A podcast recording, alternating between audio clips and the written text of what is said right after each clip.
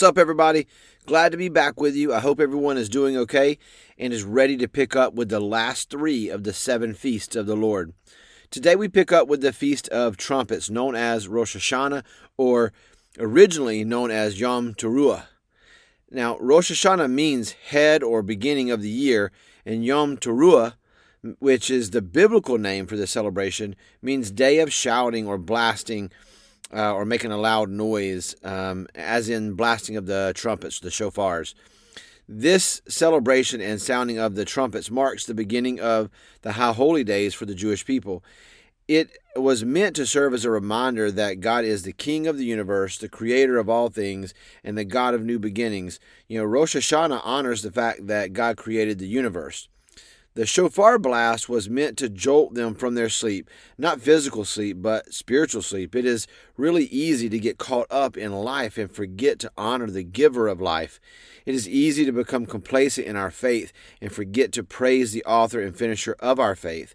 Life gets in the way sometimes, and we need a good jolt to wake us up spiritually so that we can get back to focusing on Him, the King of the universe.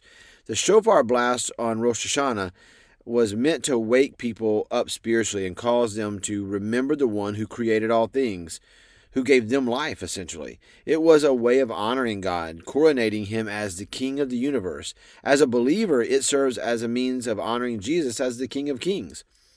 For the remainder of this podcast, we will refer to, the, to this feast as Yom Teruah because it means day of shouting or blasting of the trumpets and it is the biblical name for the feast. Rosh Hashanah means head of the year or new year, so to speak. Biblically speaking, Rosh Hashanah is never mentioned in correlation to this feast because God clearly told Moses just before the Exodus that the month of Nisan was to be the first month of the year from that point on. Uh, Yom Teruah was later changed to Rosh Hashanah by the religious leaders designating it as the celebration of the new of the new year. There are many speculations to the reasons for this designation and why they did it, but there is no biblical confirmation to justify it. It was something devised by men not instructed by God. Likewise, there is no mention in Scripture of it being an annual celebration of the creation of the universe by God. However, I do like the sentiment. Here it is. Here is what Scripture says about Yom Teruah. Leviticus 3, uh, 23 verses 23 through 25. The Lord said to Moses, Say to the Israelites, on the first day of the seventh month, you are to have a day of Sabbath rest, a sacred assembly commemorated with trumpet blasts. Do, do no regular work, but present a food offering to the Lord. The book of Numbers and Nehemiah refer to it in a, in a similar way. They are told to celebrate this Sabbath day with the sounding of the trumpets, but it is a day of rest in which they are to do no regular work and present a food offering to the Lord. So it would seem that God designated the seventh day of each week as a weekly Sabbath, and the first day of the seventh month, which is Tishrei, as the yearly Sabbath. The Sabbaths are holy days because God rested on the Sabbath. He completed the work of creation in six days and rested from his work on the seventh day, setting the example for man to follow. The Sabbath is a time of rest and reflection, a time to set aside the to you know to rest from your normal work so that you can refocus on him. God specifically set up a weekly Sabbath and an annual Sabbath so that man would always be reminded that they need to stop and hit the pause button on the busyness of their life so that they can not only rest physically, but so they can rest or refresh their spirit and bring the focus back to where it needs to be. That is why God instructs them to present an offering to Him, to bring the people back into worship. Offerings and sacrifices were an act of worship, and nothing brings you back in line with God like worship. Yom Teruah was to be commemorated with the blasting of the shofar or horn.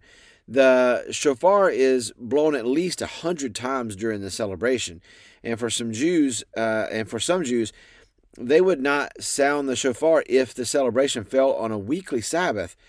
They would blow it the next day because they say that blowing the shofar is considered work, which is really confusing since God declared Yom Teruah, known as known today as Rosh Hashanah, an annual Sabbath day, and specifically tells them to do no regular work, but instructs them to commemorate the holy day with the sounding of the shofar. If God tells you to to sound the shofar on that day while telling you to do no regular work, it should be an easy conclusion that sounding the shofar is not considered regular work in God's eyes. This is what man does and has done since God formed the Hebrew nation and made a covenant with them throughout history. From Israel to the Catholic Church to the churches today, man constantly adds to the Word of God and then tries to turn those beliefs into Scripture. That is why so many believe the Bible says something or supports a belief, yet when they look, it is not there.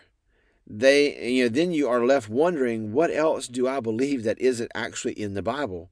During the uh, the Talmudic rabbinical times, they decided to change when this, they celebrated the New Year, making Yom Teruah the New Year celebration and renaming it Rosh Hashanah, despite the fact that God clearly stated to Moses that Nisan, the month of Passover, the month where Passover takes place, is to be the first month of the year.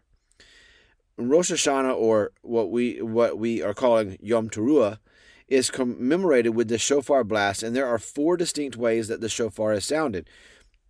One is a tekiah, tekiah, which is a long single blast and is usually associated with the sound that is made uh, for the king's coronation. Uh, second is uh, shavarim, and these are three short uh, wail, wailing like blasts to signify repentance. Third is what is the teruah, just like the name given to this day in Leviticus that it describes in Leviticus. It is nine staccato blasts of an of an alarm. So it's like nine really fast, um, short blasts uh, that are very repeated, and it sounds like an alarm, and it's meant to awaken the soul and the uh, or the spirit. And the fourth is the tekiah hagadol. The tekiah hagadol is like the first tekiah, which is a long single blast uh, used at a um, to signify a king's coronation, so to speak. Um, but it's this one is ending. It's the ending, so it's long as you can blow. It's it basically just says it's a long single blast for as long as you can blow the the trumpet or the horn. And so the tekiah sounded at the beginning opens the ceremony, so to speak, and the tekiah hagadol closes it, so to speak. Through the scripture, you know, through scripture, or I'm sorry, though scripture does not state that Yom Teruah and uh, the sounding of the shofar is intended to commemorate God as the King of the universe, it is always good to honor God as the King of the universe, and subsequently Jesus as the King of kings. It is interesting to look at just you know just the meaning of the four types of blasts. You know, during the shofar blast, there is a sound of a single blast that lets everyone know it is time to gather and begin the celebration, and it is associated with, like I said, the king's coronation. Then you have a blast that sounds like wailing and it speaks of repentance. And the third blast is like an alarm going off and is meant to awaken the soul or stir up the spirit. Yom Teruah marks the beginning of the high holy days for the Jewish people, and it is a time of reflection, repentance, and atonement. It is a time meant to restore focus and renew the spirit and, and get right with God and to honor God, the God of all creation.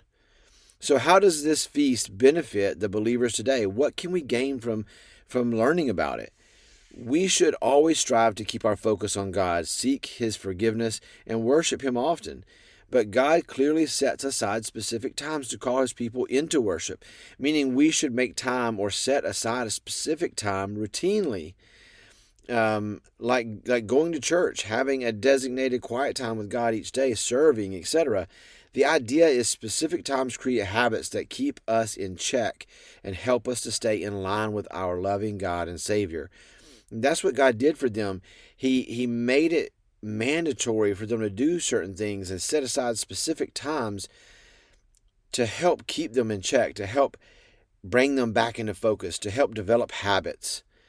of return, always returning to Him, always coming back to Him. That being said, let me present this thought to you. The first four feasts foreshadow Jesus' death, burial, and resurrection, along with the indwelling of the Holy Spirit at Pentecost. The last three, Yom Teruah, which is the Feast of Trumpets, Yom Kippur, which is the Day of Atonement, and Sukkot, which is the Feast of Tabernacles, they foreshadow the rapture of the church, the atonement of Israel, and the millennial kingdom where Yeshua himself will dwell among his people. We will get to the details of the last two feasts in the next two episodes, but regarding the Feast of Trumpets foreshadowing the rapture, let's take a look at two passages. 1 Corinthians 15 51 through 53 says, Listen, I tell you a mystery. We will not all sleep, but we will all be changed in a flash, in the twinkling of an eye, at the last trumpet. For the trumpet will sound, the dead will be raised imperishable, and will be changed. For the imperishable must clothe them, itself with the imperishable, and the mortal with immortality. 1 Thessalonians 4 16 through 18 says, For the Lord himself will come down from heaven with a cloud, I'm sorry, with a loud command, with the voice of the archangel, and with the trumpet call of God, and the dead in Christ will rise first. After that, we who are still alive are left to be. Uh, who are who are still alive and are left will be caught up together with with them in the clouds to meet the Lord in the air, and so we will be with the Lord forever. Therefore, encourage one another with these words. I picture Jesus descending on the cloud and the angel sounding the shofar with the, you know, with the blast that we talked about earlier, the four different ones, so to speak. But I picture that Teruah blast, which is the non rapid staccato uh, blast, which is meant to awaken the soul or stir the spirit. It's the sounding of the alarm, you know, and followed by the long final trumpet blast that causes the dead in Christ to rise and be clothed with the imperishable, glorified body, and all those believers who are still alive to be changed in the blink of an eye as we all meet him in the air. Then comes the tribulation, and though it is a time of judgment, it is also a time set aside to cause the nation of Israel to repent along with the rest of mankind, truly. Yom Teruah begins this time of repentance with the blasting of the shofar. The last, uh, and it lasts for 10 days, leading to the Day of Atonement, which is Yom Kippur. This time of repentance is known as uh, Yom Adonai, the Day of the Lord, also referred to as the Days of Awe. Interestingly enough, Scripture, if you recall our study of Revelation, uh, refers to the tribulation period as the day of the Lord, Yom Adonai.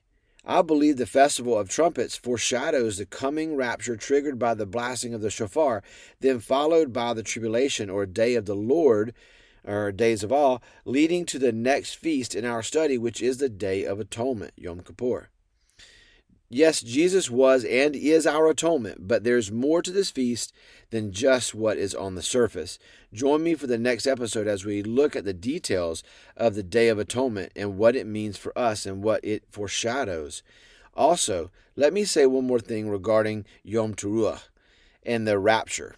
When the shofar sounds, the tekiah blast signaling the coronation of the king, we will be with him in heaven and it is in heaven that Christ is crowned by the Father, by God Himself. And Christ is crowned as the King of Kings and given all authority under heaven. Remember, He must return as the King of Kings when He returns at the end of the tribulation period. Those who persecuted Him on the cross mocked Him with a crown of thorns, a fake crown, but He will return to rule and reign as the ultimate King over all. That being said, the rapture will be triggered by a trumpet blast, gathering those who have been invited to his coronation, so to speak. That's pretty awesome. Not only will we be the bride of Christ, not only are we the bride of Christ, and we will take part in the marriage supper of the Lamb, but we are also gathered and present to witness his coronation as the King of Kings when he returns to reign uh, during his millennial kingdom. Lastly, have you ever thought about why he is the King of Kings? When he reigns as king in the millennial kingdom, the only other kings for him to be king over will be those who have been clothed with the imperishable body, the glorified body, us.